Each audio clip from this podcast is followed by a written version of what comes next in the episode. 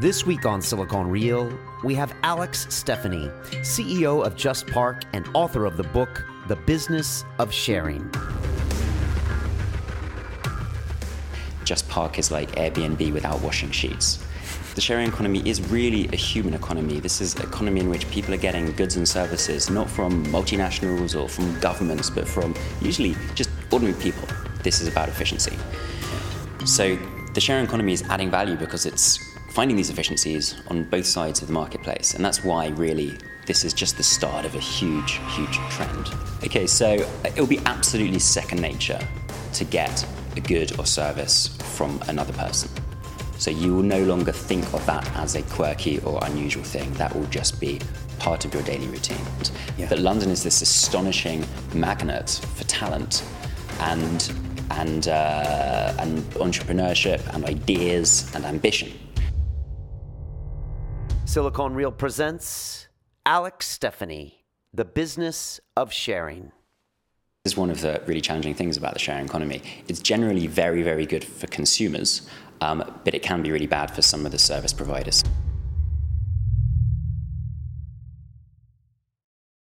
Okay, here we go. I wanted to welcome everyone watching us now live on YouTube. It's Good Friday, and we're still here to entertain you with a fabulous story. So let's get going. This is Silicon Real, the weekly talk show dedicated to the people of the London technology startup scene. My guest today is Alex Stephany, who's the CEO of JustPark, the world's largest website for shared parking with over 1 million customers. Almost. 750,000. There you go. You guys are backed by Index Ventures and the VC arm of BMW. You also just completed the largest ever equity crowdfunding round in 2015, £3.7 million, which is the legal EU max, from over 2,900 investors. Alex, you were educated at Oxford University. You're a mentor at Techstars, and you just wrote a book called The Business of Sharing. I was at your launch party. It was fabulous. Welcome to Silicon Real.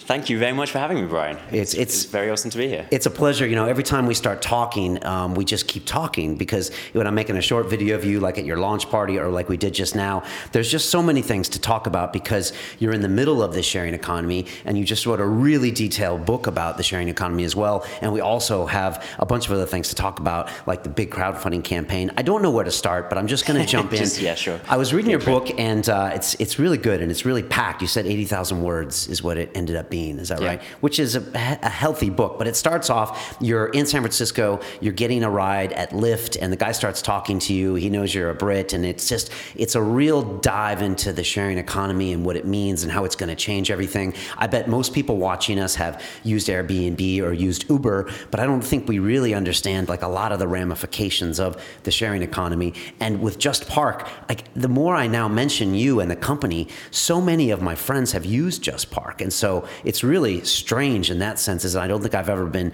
touched by a company and then found out that everyone's actually using it. So I don't know where to start, but where should we start? You know? Well, I got an Uber here today, and I had a similar experience. This doesn't happen every hour, every day, far from it. But I was talking to the guy, and he said, "Hey, what do you do?" And I said, "I actually run a company called JustPark." And then he kind of leapt out of his seat and said, "Hey, I downloaded that app this morning." I was like, "Really?" He's like, "You serious?" I said, "Yeah."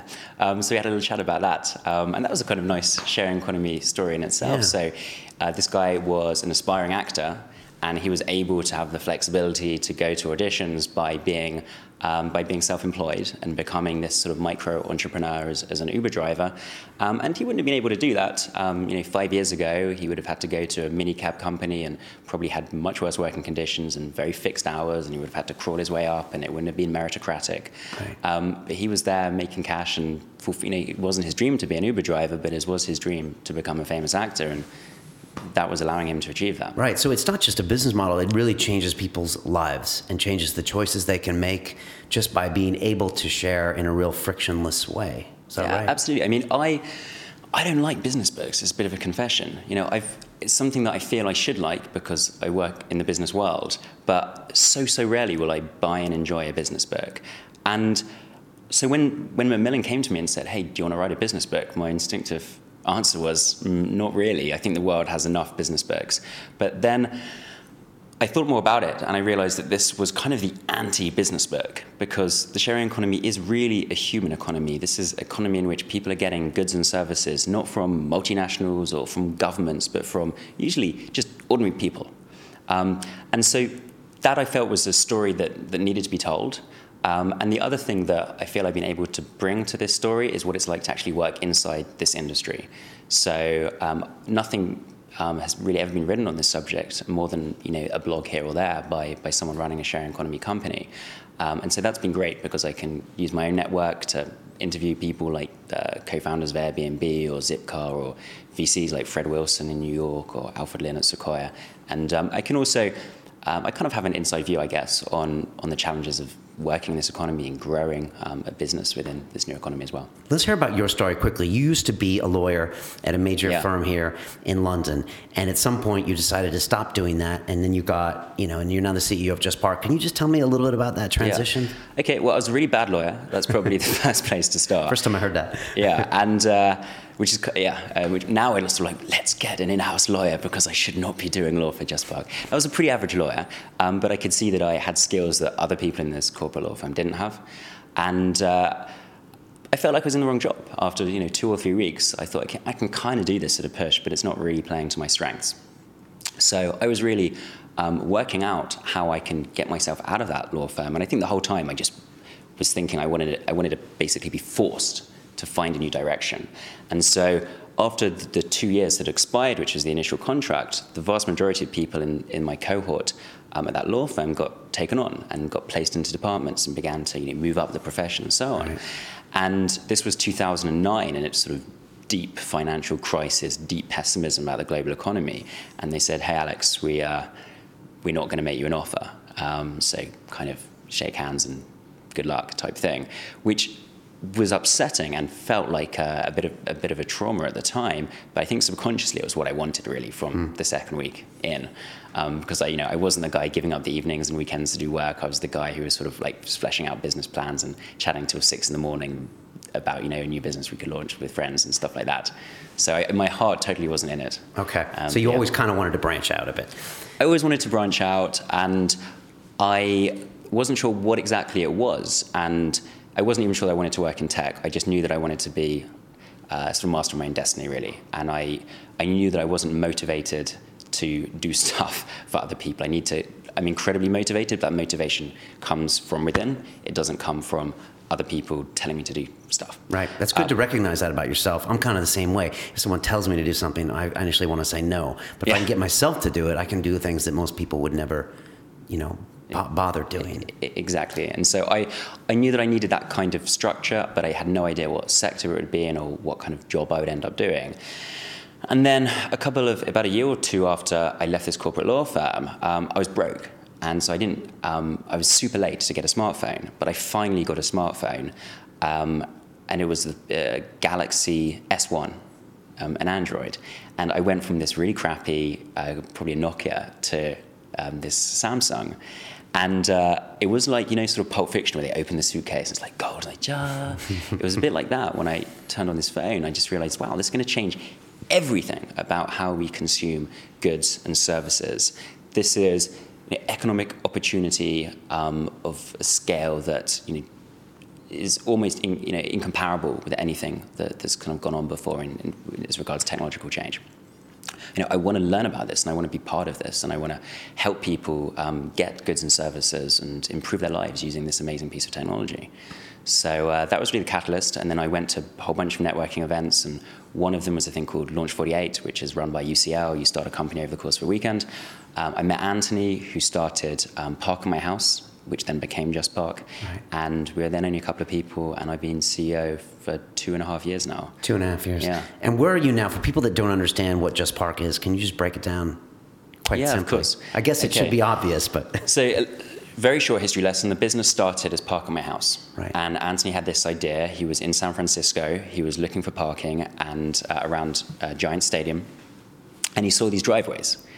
And he was just thinking, this is ridiculous. Like, I want to park there. They would want my money, but I can't park there. Why can't I park there? Right. Surely there should be some website that just matches up their supply with my demand. It sounds like something a 6-year-old would be saying while mommy and daddy are looking around for a place. They'd be like, why don't we park in their house? And you'd be like, shut up. I'm trying to find a place. Yeah, it's almost like so obvious, but so not obvious. This capacity. And I think that just, the 6-year-old thing, I think that's a perfect analogy because it just goes to show how we get older, and then we kind of get a little bit less creative because society says, oh, you can't do that. Yeah. So he, you know, he being an adult then was like, oh, I'm not actually just going to park there. If he'd been a 6-year-old, he probably would have just parked there. But he thought, okay, I'm not going to park there, but I am going to come back home where I have my very serious job waiting for me at Deloitte, a big accountancy firm. And then I'm going to think about maybe quitting my job and building this website. So it was just really just one idea. He was a young guy, I think he was 23, Anthony, when he started this. And he hadn't really had any experience at all of business. He was very interested in technology. His dad's a software engineer. But he didn't know anything about business. And he got this idea out there, and it's really just an idea. And it got massive initial traction. And now today there are 17,000 families in the UK making money from their driveway. And they list the space, and people come and go, and the money just drops into their bank account. Incredibly easy. But then what we did is we had all this demand. So at that point we had, say, maybe 400,000 or 500,000 drivers booking these driveways.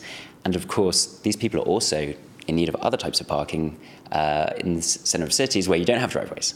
So we built up, say, in London, this kind of donut, all these driveways, but then in zones one, you don't have driveways. So we need to really fill in this gap. So then we started working with car parks and hotels and became JustPark, and they now are kind of the jam in the donut. Okay, gotcha. So it started off just the excess capacity of people's houses, and now you've sourced new capacity. Exactly. So it started off as this peer-to-peer marketplace, right, and it's still a very large peer-to-peer marketplace. What we've done is really put a sort of B2C layer on top of this. Okay. Wow, fascinating. And is London your major market? How does it differ now you go from different countries? What does it look like in the States? Tell me, what is your...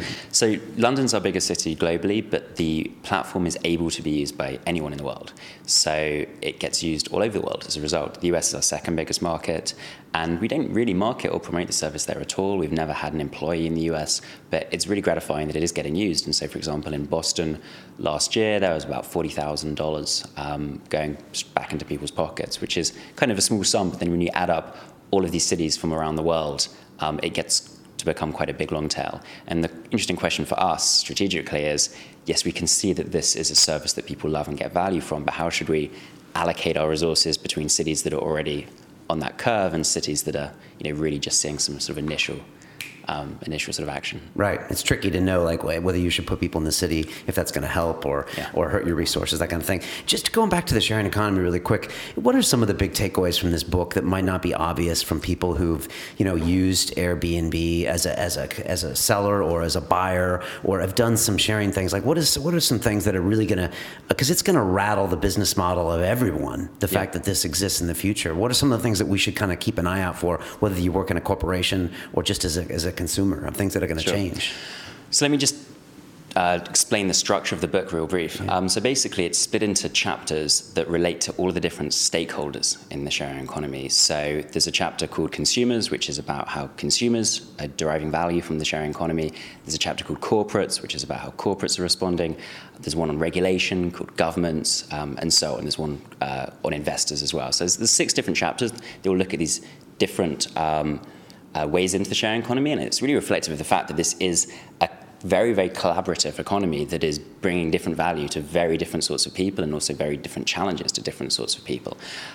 So it's written such that people can just dive into the book. So say you are a corporate and you're interested in how corporates are going to be challenged and need to engage with these new companies, then you just head straight to the corporate section. So, for example, you mentioned that point. And what I talk about there is the different ways that big multinational incumbent companies are responding to what is essentially a competitive threat. And there are some sectors that are responding really positively. So, for example, the automotive sector is embracing a lot of these new sharing models. BMW, meanwhile. BMW, yeah. They invested in 2011 in us. Okay. They have also a service called DriveNow, which is basically car sharing, premium car sharing. Okay. They have a venture capital fund, which is to do with mobility services. This is an example of a business that realizes they just can't keep doing the same old thing forever. You know, patterns of consumption are changing, and they can't have a huge business just based on selling cars. So what they need to do is they need to sell access to these cars, they need to sell mobility services, and they really need to totally reconceive what they are as a business. But then also there are sectors that really aren't innovating in the same way. So, for example, if you look at the accommodation sector, Hotels have done very, very little to tap into the new demand for accommodation that sites like Airbnb are really ignited. So I think that's a shame, and I think that's rather short-sighted on their part. The majority of energy from the big hotel groups has really gone into lobbying against the threat, right, as they see it, of sites like Airbnb. Right. But actually, if I was CEO of Hilton, I'd be saying, hang on a sec, there is a demand, clearly, for this new type of accommodation. Why don't I, in, say, New York City, put together a curated marketplace called Hilton Homes. Help facilitate it, right. And there's going to be some beautiful, luxurious homes, and they can be serviced from a nearby Hilton hotel. And instead of selling one bedroom to a businessman for a couple of nights, maybe he's going to take a whole Hilton home, and he's going to spend $10,000, $15,000 taking his family to New York City, and he's going to have a different type of experience. So I think that, yeah, I think some of these businesses are responding positively, some less so.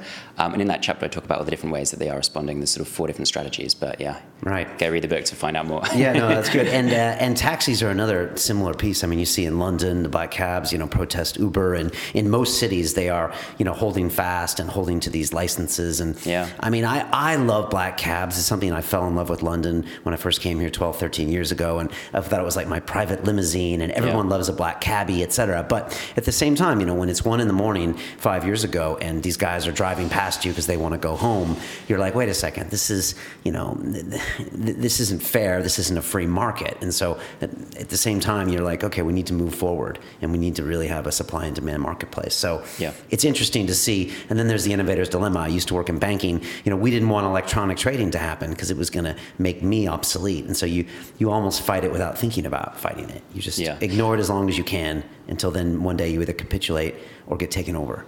Well, I think this is one of the really challenging things about the sharing economy. It's generally very, very good for consumers, but it can be really bad for some of the service providers. So black cabs is an obvious example.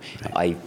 I've lived in a few different places, but I'm very much born and bred Londoner, and for me, as with you, a non-Londoner, black cabs is still so synonymous with London. Mm. And I used to get black cabs the whole time when I was coming home late from work, and it was just be a sort of almost like my daily route home, and I really loved it. Like, they have this sort of low-level grumpiness almost that's so invigorating. You'll get out of a cab, and I've had amazing conversations with black cab drivers, and like as a bunch, they're hardworking, honest, like a great bunch of people. I think have added so much to the fabric of London, and yet they're really expensive.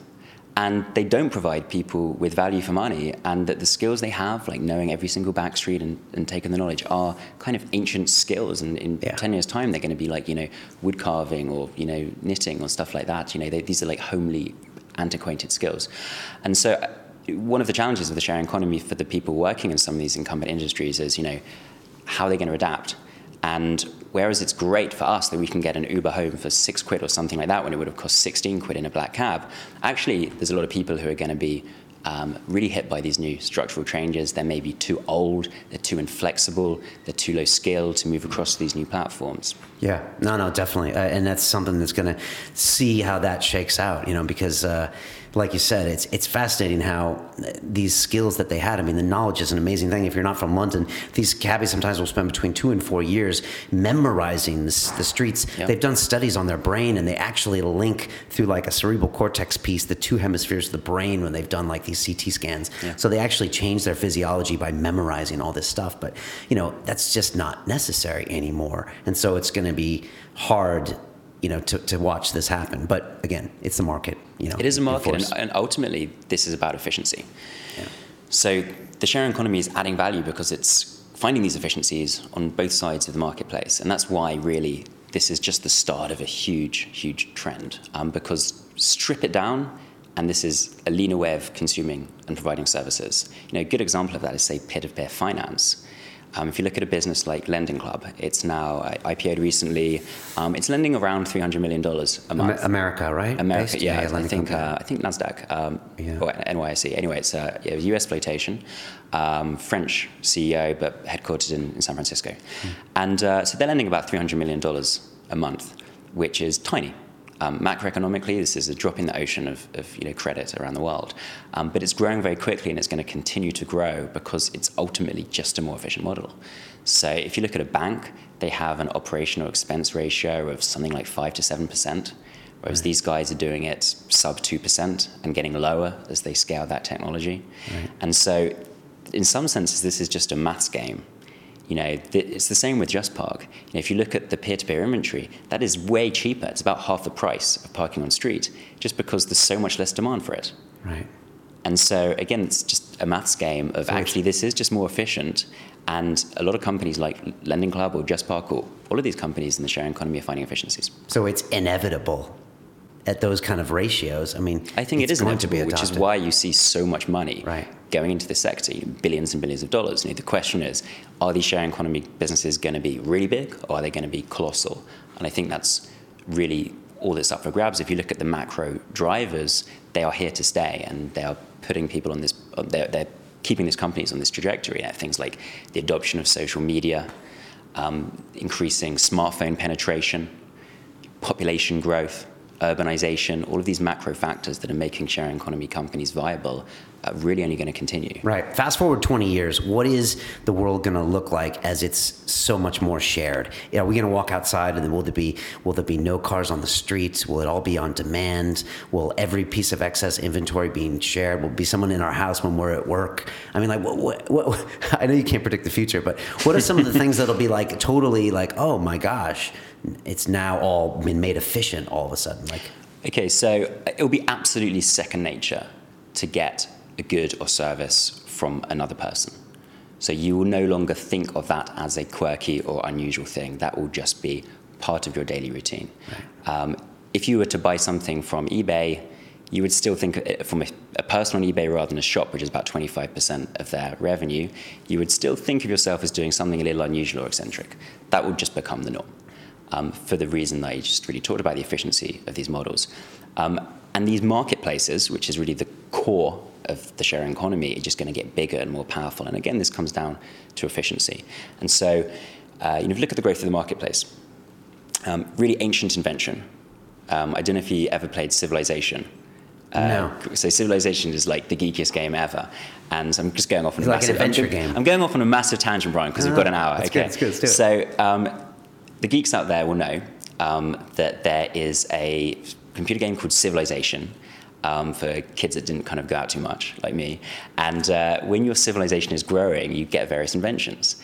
And one of those inventions is a marketplace. And this is this sort of primitive thing, and people come together in the center of your little town, and it creates commerce. It's great. And so this is a really, really ancient concept. And then these marketplaces got bigger and bigger over time.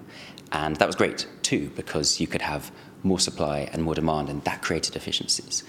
So in Europe, for example, the biggest marketplace is Krakow in Poland. And for hundreds of years, people would go there, converge there for miles around. And that was great. Lots of people. And you could on go on a river near agricultural lands. Yeah, it's that. In a big city. Yeah, there's a river there. Right. Voltiva, so you can converge, and that's great. And you know, you'll head out, you head there with a little pocket of coins, and you want to buy a cow. That's great, because there's going to be 80 people selling cows, and you can find the right cow. Right. And then the internet came along and said, actually, you can have uncapped supply and demand. You know, screw like this Krakow marketplace that's 400 meters across or whatever it is. You can have billions of people in this marketplace, in this online marketplace, and so that is the ultimate. This is the ultimate underlying phenomenon, that as people become more and more connected, these marketplaces are just going to be absorbing and eating into all the incumbent industries because they are so much more efficient. Right. So yeah, that's a taste of the future. I also think, you know, there's going to be some sharing economy losers as well. That's for sure. So particularly on labor marketplaces, it's a really challenging place to be. You know, this is somewhat touching on the black cab market. Right, they have to re-educate themselves and find new pieces.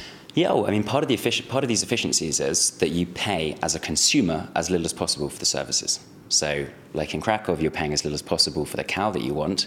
On a labor marketplace, you're paying as little as possible for someone to clean your house or do your dry cleaning or whatever it is. It's great for you as a consumer, but it's pretty challenging if you, as a service provider, cleaning or whatever, doing dry cleaning, are charging the very, very floor. Right. So it hopefully makes up. I mean, I talk to every single Uber driver that I sit with, and I always ask them, and they're always happy because they're doing more work. But that's in that sector. That might not be across other sectors because they make up in volume. Yeah, and I think they are generally very happy now. The question, even with something like Uber, is what regulation is going to stop Uber as a platform exerting disproportionate control over the participants on its marketplace. So even now, if Uber wants to slash prices in a city, it slashes prices. Yeah. And you as a driver just have to deal with that. Yeah. If Uber brings in a policy or has a policy which says, you know, if you're ill, you don't get paid. Well, this is the reality. If you're ill, you don't get paid. Okay? If your car breaks down, you don't get paid. You know, that's the reality. So life can be quite tough on these sharing economy marketplaces. And it's slightly Darwinian, really. You know, the strongest will survive. And that's just entrepreneurship, really, because what it's doing is it's creating kind of mass entrepreneurship. Yeah, yeah. It reminds me a bit of like the recession when it hit in America. You know, everybody was upset and they had to find new jobs. But in America, they're very good at cutting workforces and getting rid of, you know, people that aren't performing. And they re-educate themselves. And now it's recovered as an economy much faster than a lot of the European economies that, say, have employment contracts. And they're much more about a socialist mind frame. So it's, I guess it is all about finding the efficiency and finding as a person what you should be doing. And maybe it's not in these old service sectors. I don't know. It's a little harsh too. Yeah. Let me ask you about fundraising, because this is one of the fascinating parts of your story. You, JustPark got funding from Index Ventures last year. Is that right? 2014? Yep.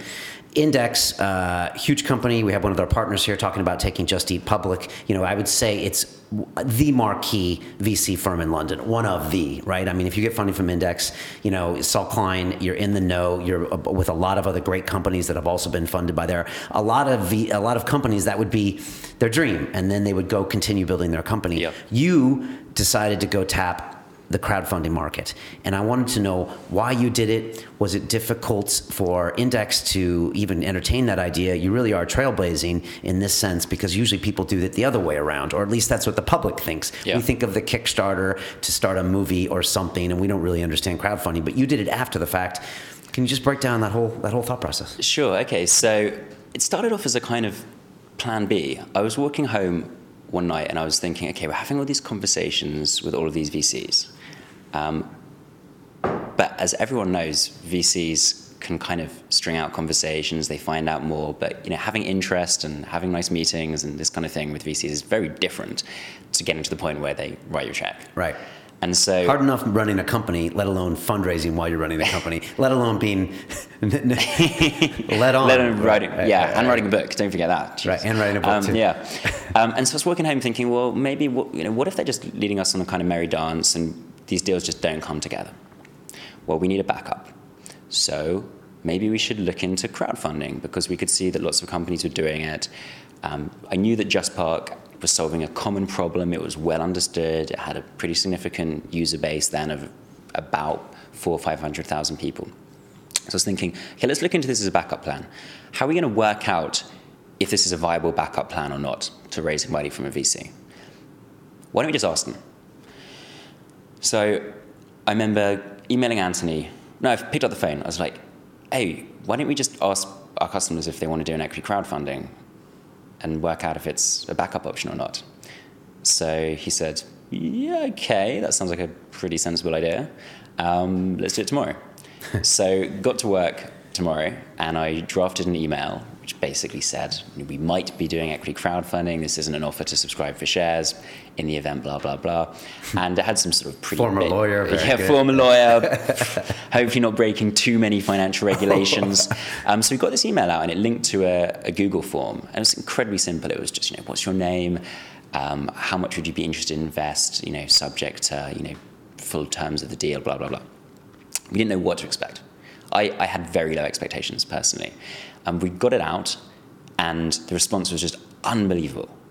So we had hundreds and hundreds of emails back. We had hundreds of small pledges, and those pledges cumulatively added up to more than £500,000 from 5% of our user base. Okay, so you only pulled 5% of your user base. 5% just as a test. Yeah, as a test. And we thought, wow, that's crazy. Let's repeat the test. That's a lot of money. So we repeated the test. On a different 5%. On a totally randomized additional 5%. Okay. And saw an almost identical result. Wow. So then we're thinking, this is seriously exciting. There is a genuinely large appetite to own some of the business and sharing our success from our customers. That's awesome. And if we can make that happen, then I think that will not only be great for them, but I think it'll be great for the company. And so it turned out actually that we did get an offer from Index. And then at that point we were thinking, well, hang on a second, we've got these two options. They're both super attractive. Can we have our cake and eat it?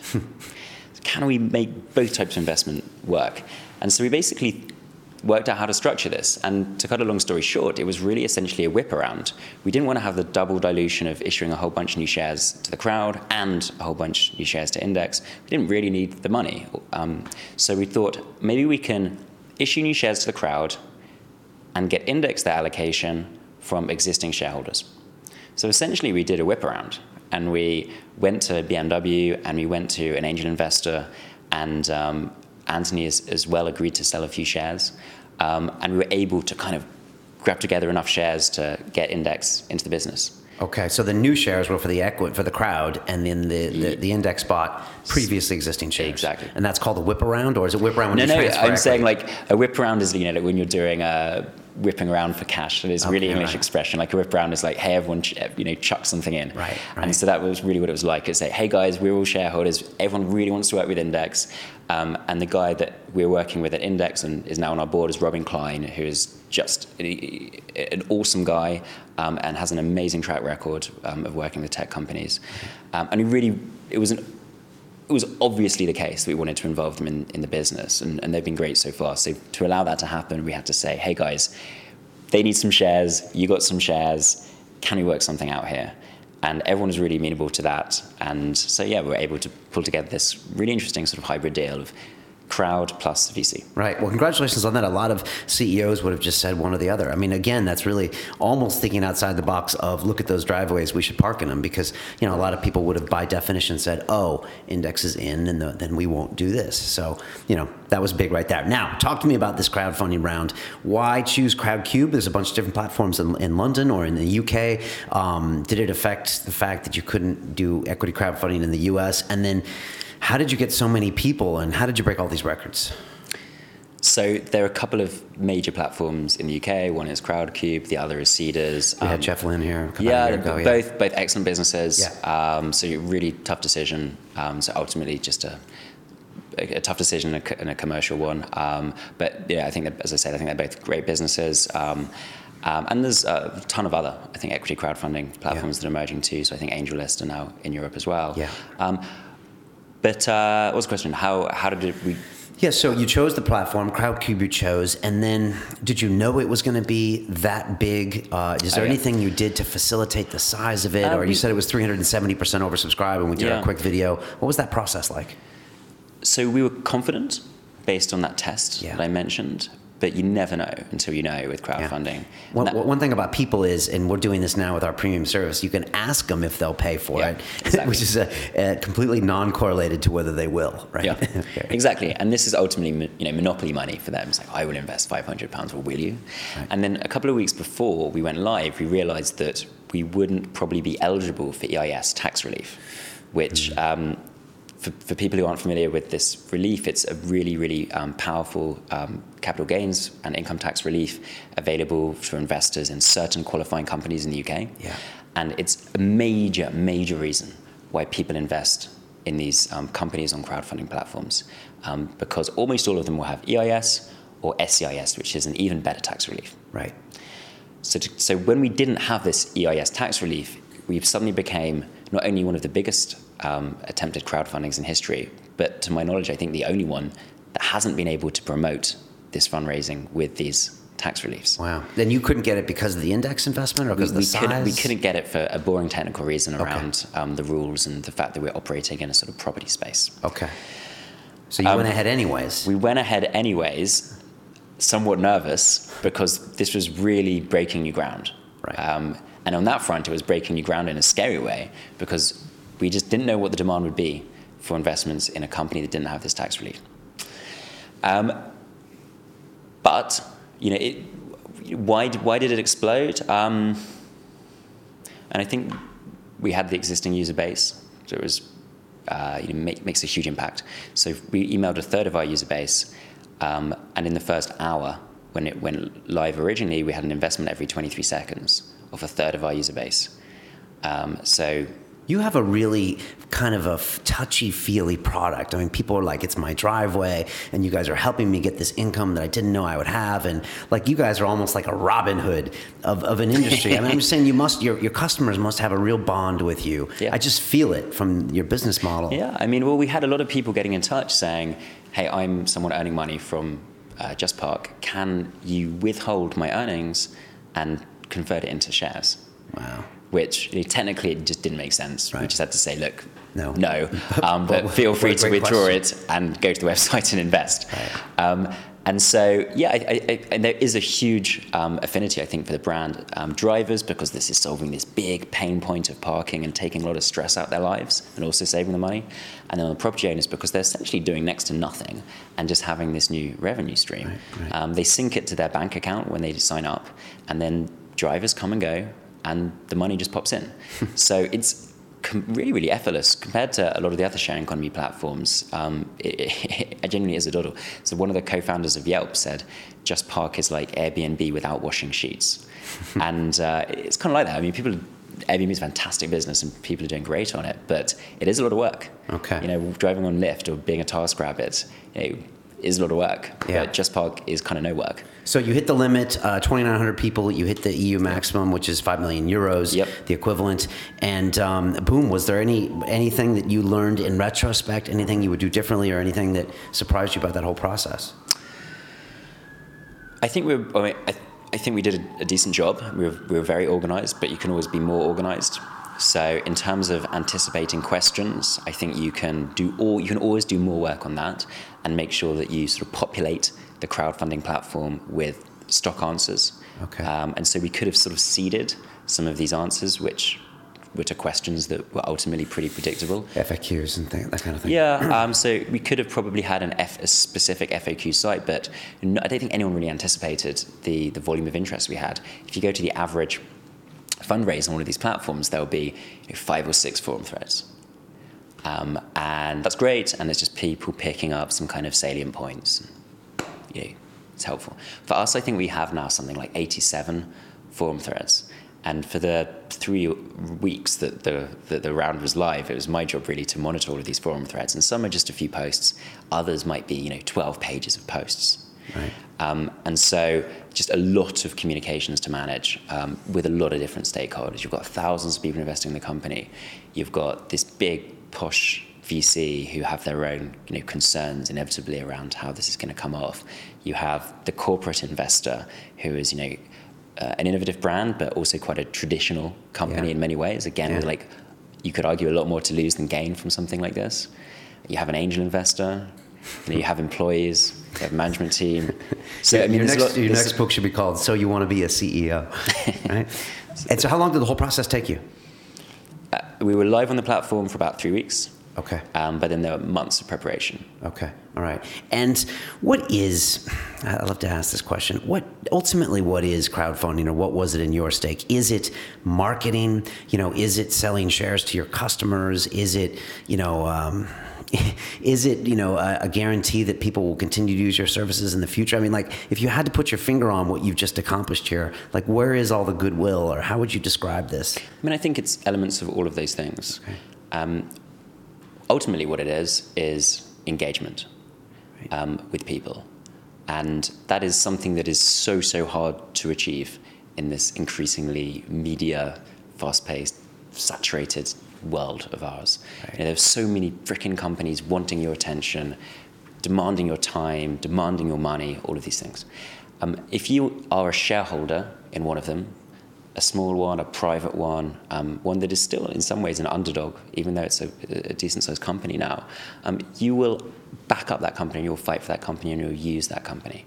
And so it becomes a kind of USP, really, for the business. And what is really exciting for us at JustPark is how having thousands of investors is just going to enable us to tell this story time and again. And there will be people in the pub telling their friends. There'll be people having dinner parties, talking about this new company they invested in. Yeah, evangelists. Evangelists thinking about us when they need parking. Right. And that is ultimately why we're doing this. Because we think, it sounds really cliche, but we think we are stronger together when we're able to bring our shareholders into the business, and a material number of them now, so almost 3,000 people.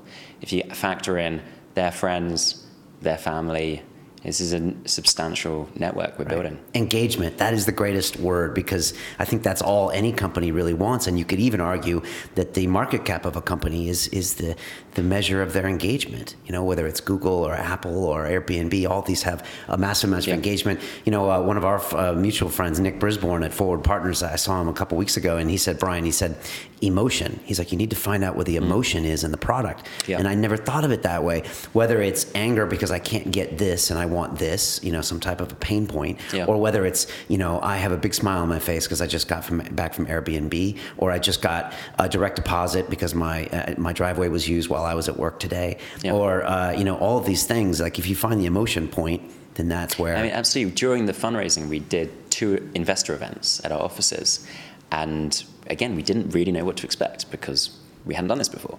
But they sold out, and we had the first one, we capped numbers a little bit more cautiously. We had 30 or 40 people.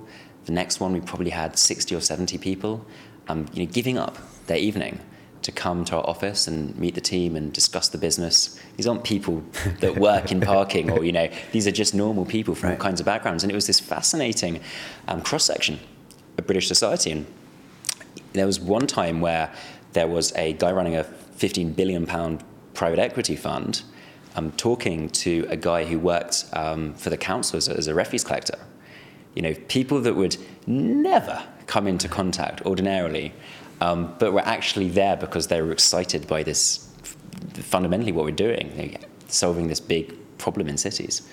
And that's just really, really cool to see this kind of fascinating and big alliance of all kinds of different people. That's incredible engagement. All right, talk to me about corporate culture. I know you recently had a retreat, and I want to ask about how you've developed the corporate culture in JustPark. It's something that we talk a lot about on the show, but I haven't really dived that deep into it. It's something I'm thinking about with, London and Silicon Real, what kind of culture we want. Because, that ultimately, you could argue, is defines the success or failure of a company. At YC and Y Combinator, they always say that third hire is the biggest, or the second hire is the biggest. I know the Airbnb guys, the 3 founders, they didn't make their first hire for 6 months, and it was a crucial component. And then as you build that team, you have to make sure that everyone's still on the same page. So tell me about culture at JustPark.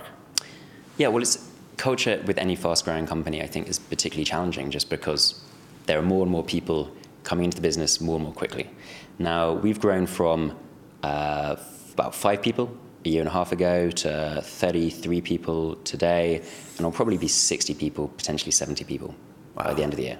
Wow. So this is a big question, how do you keep people on the same page? How do you create a state of affairs where the people that are already in the business feel excited by the people coming into the business and feel that these people are on the same page as them, and that the people coming into the business understand the business they're coming into and feel excited by it. And similarly, even though they're not that kind of founding team, they're not the first 10 on the ground.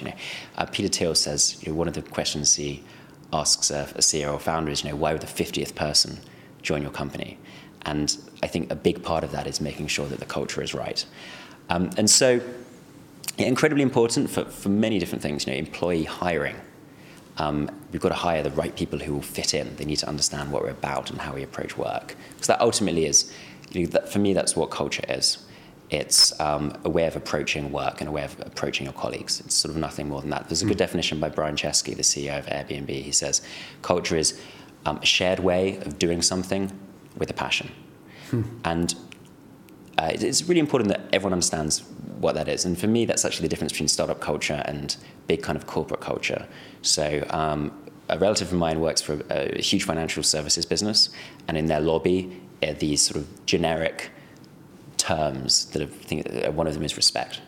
And I think people just walk past them and just say, well, that's kind of meaningless. That's just a bland, vanilla value that doesn't really connect with anything that I do. It's just too abstract. But culture in a startup, and certainly at JustPark, is really about how you do things.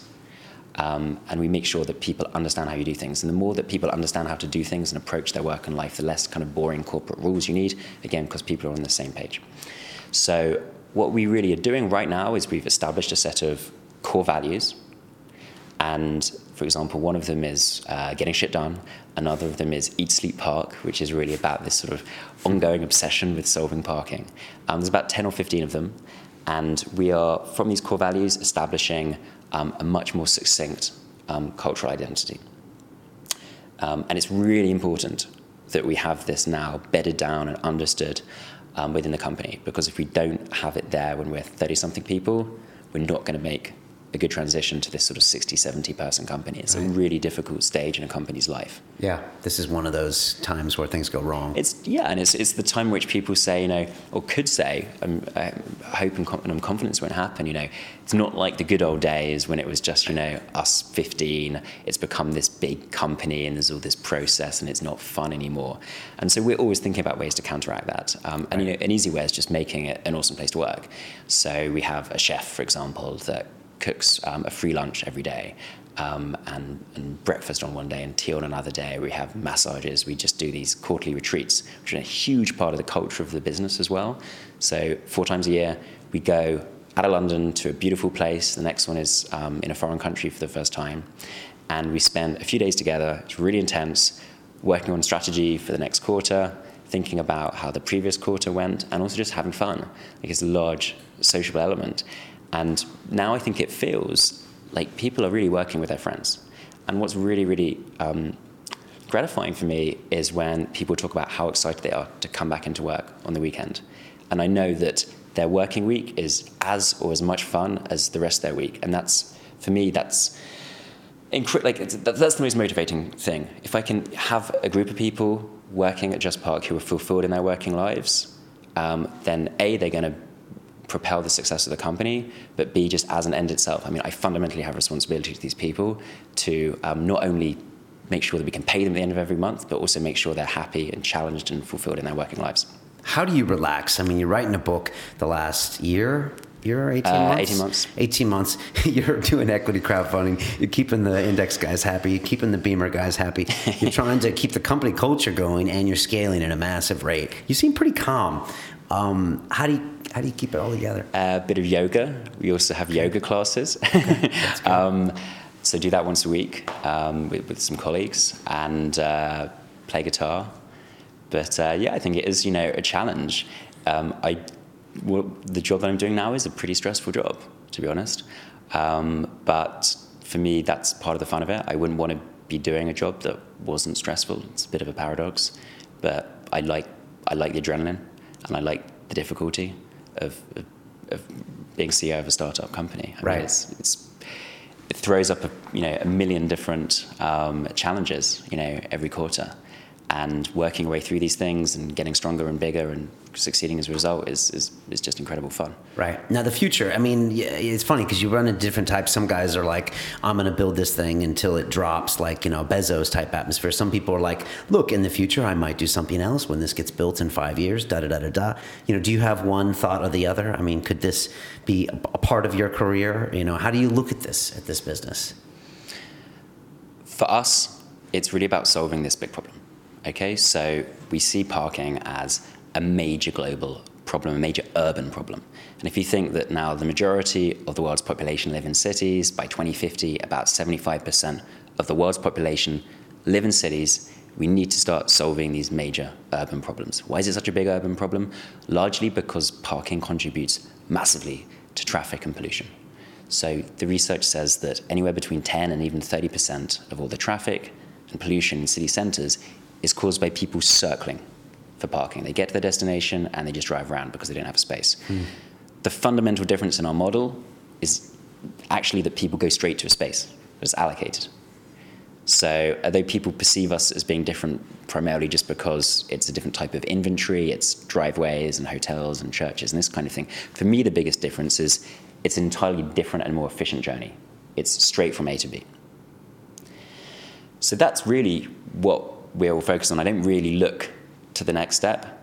If we can spend a period of our lives solving this huge problem in cities, then that's a fantastic use over a few years. And so we're really just focused on that. And as I was saying to you just before that we started recording, you know, this isn't as startup people, and certainly at JustPark, we're not primarily motivated by money. And if we had been motivated by money, I would have probably tried to stay in corporate law, and other people in the company would have been doing a bunch of other different things. It's really about leaving the world a little bit better than we found it. And if we can solve a major urban problem, then that would be great. Right. No, I mean, it's funny because money doesn't keep you working on the weekends and keep you through those hard times. And, it's the passion that gets entrepreneurs through the hard times. And there are plenty of them. So I want to hear a few final things here about, how you hire and all those things. But briefly, we were talking earlier about a recent ski trip we were at, and there were some Yanks in the room, and we had some Americans and Brits and all that stuff. And then we hit on this concept of culture in Britain versus culture in America. So this is Silicon Real. So let's get real. What is it? And also, it's something that comes up a lot on this show, because we're talking about entrepreneurialism, and so we always look at tech, and then by definition we do look to the Valley. Some people in London say don't look at the Valley, don't compare yourself to the Valley. Yeah. That's fine, but ultimately you have to look at someone who is doing it very well, and then of course the American and British aspects, they get put under a microscope. Now, you're born and bred London, right? Yeah. What do you see different in the American mentality in entrepreneurship, and will that change? Will that change with people in Britain? What's your read on it? So yeah, it is different. It might be getting less different, but it is very different. How's it different? I think Americans, by and large, especially American entrepreneurs, have a level of confidence that British entrepreneurs don't have. This is also, that's related to a lack of fear of failure. Okay, so it's often said that American entrepreneurs don't fear failure as much as European or UK-based entrepreneurs. And obviously that's closely related to confidence, right? Because it's to do with the fact that you can have a failure and it's not going to knock your confidence. And you know you can get up and do it all again, and you're not going to be the laughingstock of your friends and family and so on. And so I thought, it was great. I love being an American, spending time there, and it was great that there are a good contingent of Americans on this ski trip, because I think that they bring a vitalness and a confidence that is really, really refreshing. And I think us Brits could do a lot more to sort of absorb that confidence, that optimism. We have every reason to be confident and optimistic about the UK and London tech scene. I think another interesting question is like speculating, why is this the case? And I know perhaps the answer is that America is, the world's superpower now, and Britain is not. And I think probably when Britain was the world's superpower, there was more of this confidence. And people were saying, okay, we're going to totally reconceive how we build bridges or mine coal, or I'm going to start a huge business and I'm going to, take over the world, like literally often in many cases. But I think nowadays we've become a little bit too introspective and a little bit too lacking in confidence, which is a real shame, because I think it's holding back hundreds of thousands, if not millions, of entrepreneurs in the country. And we need that more than ever. We need these people to actually take some risks and back themselves and start businesses and employ people and so on. There's that expression in America that says, "Go west, young man." And I think just what "go west, young man," that's four words. But it says so much, because in typical America, if you would go west, there was an abundance of capital in the form of land that no one was using. And if you wanted to work, you could work that land, get your goods to market in a place like America, and you could prosper. And back, like you said, in the Industrial Revolution or before that, Britain, you could go to the Dutch Indies, you could go here, you could build this, you could go take over this. And there was probably that spirit where it was endless, it was limitless, and all you needed to do was hit the seas, which Britain owned. And so in a weird way, that was the kind of go west of the day. But I agree, these days, I don't know if it seems like maybe it is this kind of non-abundance mentality. Maybe it's kind of like we only have this island left and the Americans are doing that. But I agree, it seems like there's that mentality of maybe it's not out there to be optimistic, but we have so many resources in this town. Yeah. I mean, London is just an amazing place. And chief among them is the diversity. So there's now this sort of reverse trend that London is this astonishing magnet for talent and entrepreneurship and ideas and ambition. But a lot of that ambition is people who aren't born in the UK.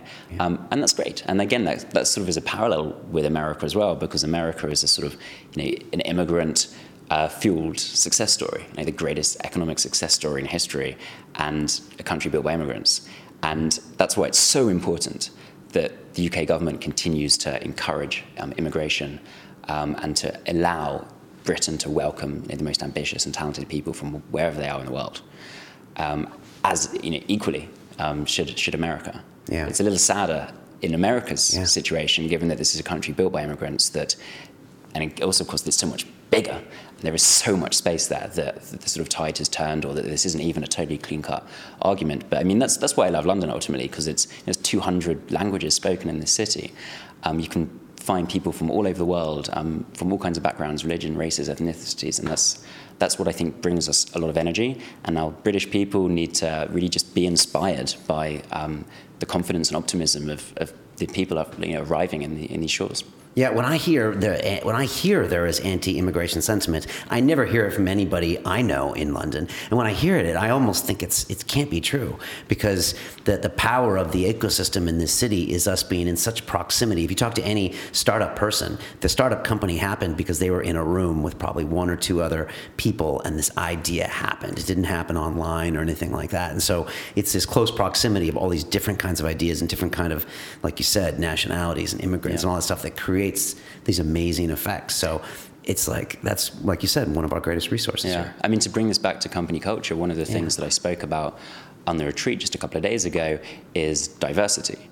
And it's so important that at JustPark that we continue to create and put in place as diverse a team as possible. And that is all kinds of, it's every imaginable diversity, from gender to sexuality to nationality to ethnicity and so on. And that's not because it's a sort of politically correct thing to do at all. It's simply because I think that is the basis of the strongest and most coherent team. And that when you have that diversity of viewpoint and sentiment, I think it's a case of 1 + 1 = 3, or 1 + 1 to 30 = 100.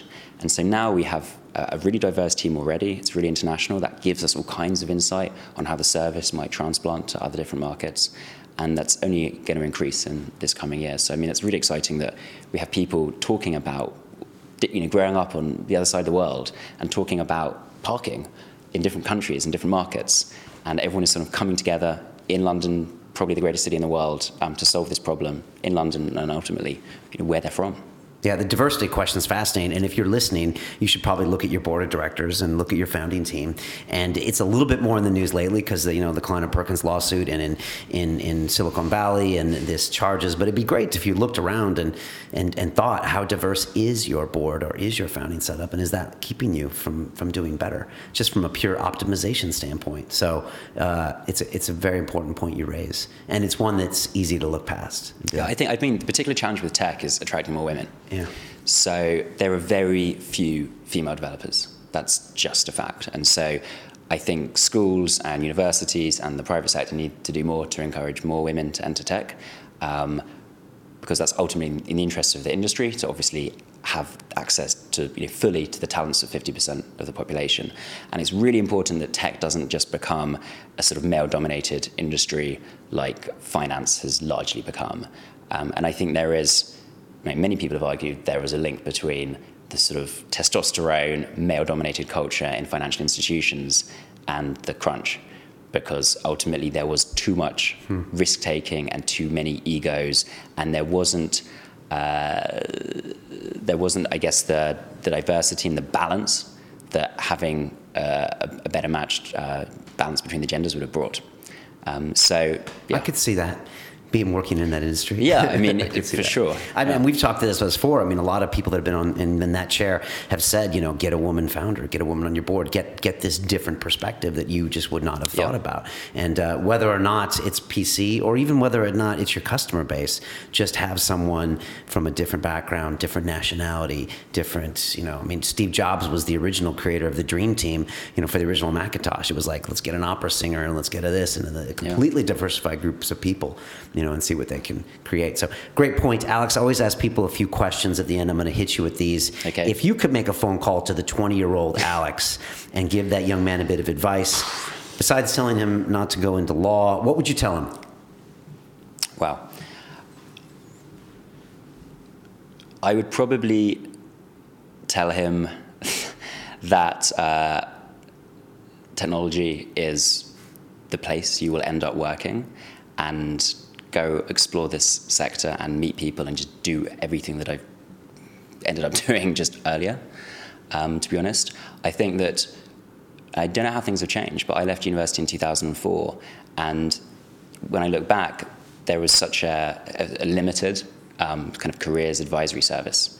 So you basically were told, okay, if you're studying a humanities subject, you're probably going to do law or consulting or that kind of thing. You know, there was just a few different career paths. And so, yeah, I would have said, look, actually, you don't need to do one of these really generic things. You can carve your own way through life and join a small business. Yeah, I think I probably would have said that. You don't need to do the thing that people expect you to do. Right. Best advice you've ever received, business or personal?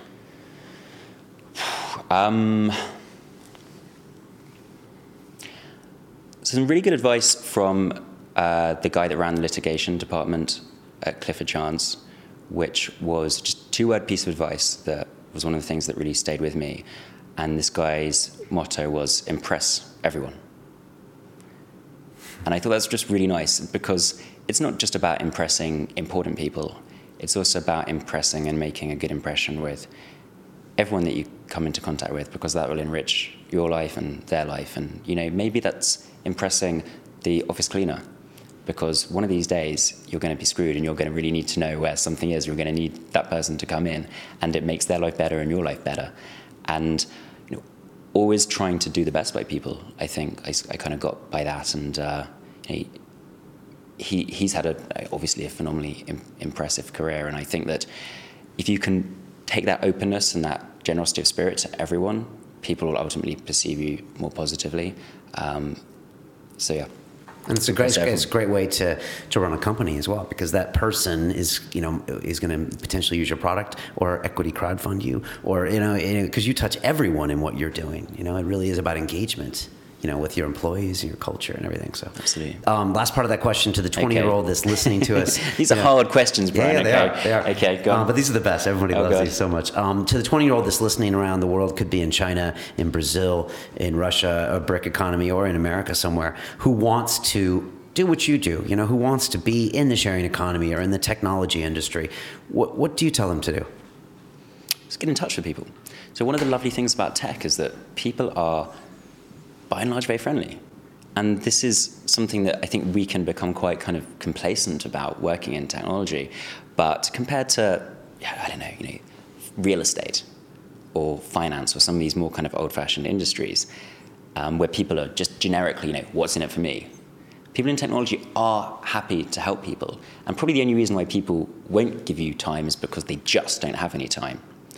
But speak to people, email them, follow them on Twitter, try and message them on LinkedIn, ask to go for a coffee with them, you know, tell them that you'll turn up at their office whenever they want, and could they have 15 minutes with them, you know, show some passion. I think people can be shy. But actually, you know, to come back to the sort of British-American point, you know, people should be confident, and they should get in touch with people and go for it. And I think they'll be pleasantly surprised. Fantastic advice, and I totally agree. The amount of giving and sharing in this tech industry is amazing, and London, I think, is even more. I have this theory, since we haven't really had a PayPal effect or anything, there's not really the have and have-nots. You know, everyone's still kind of around the same, this is going to be big. And so everyone is just super helpful, and everybody wants London to succeed, or the UK to succeed. And so, super helpful. It's funny when you talk to people that come from the property industry or the finance industry or something, you know, people, when they introduce each other, they're like, well, what are you going to do for me? In tech, it's like, here you go. We want to help. And it's a breath of fresh air. It's kind of sharing in a way, it right? So, yeah, I totally agree. Just get in touch. The book is The Business of Sharing. It's a fantastic read. Really interesting. I think you used narrative, which is just so powerful. You know, it's your stories. It's you doing these things. Some really powerful people in here. You know, you should just be an author, maybe. When you're done. How do people get a hold of this? What's the best way? Amazon. Business of sharing. Okay. Fantastic. JustPark, they can go and they can use your site. I guess there's an app. What's the best way for them to get involved with you? Download the app or justpark.com. Okay. All right, fantastic. If you're listening to us on iTunes, you can see us here as the two hardest working men in showbiz on Good Friday / Passover. We're getting it done, which is amazing. You can see us on our YouTube channel for our beautiful faces. If you're watching us on YouTube, please subscribe, leave us some comments, tell me what you think. Always looking for new guest suggestions. It's hello@siliconreal.com. And yeah, it's been amazing meeting you. We've been talking back and forth for a few weeks. And so I'm really glad we sat down and got it all on tape because it's a great story. I'm sure there's more to come, and I wish you all the best, Alex. Thank you very much, Brian. Okay, take care. Appreciate you having me. Cheers. Bye. Right.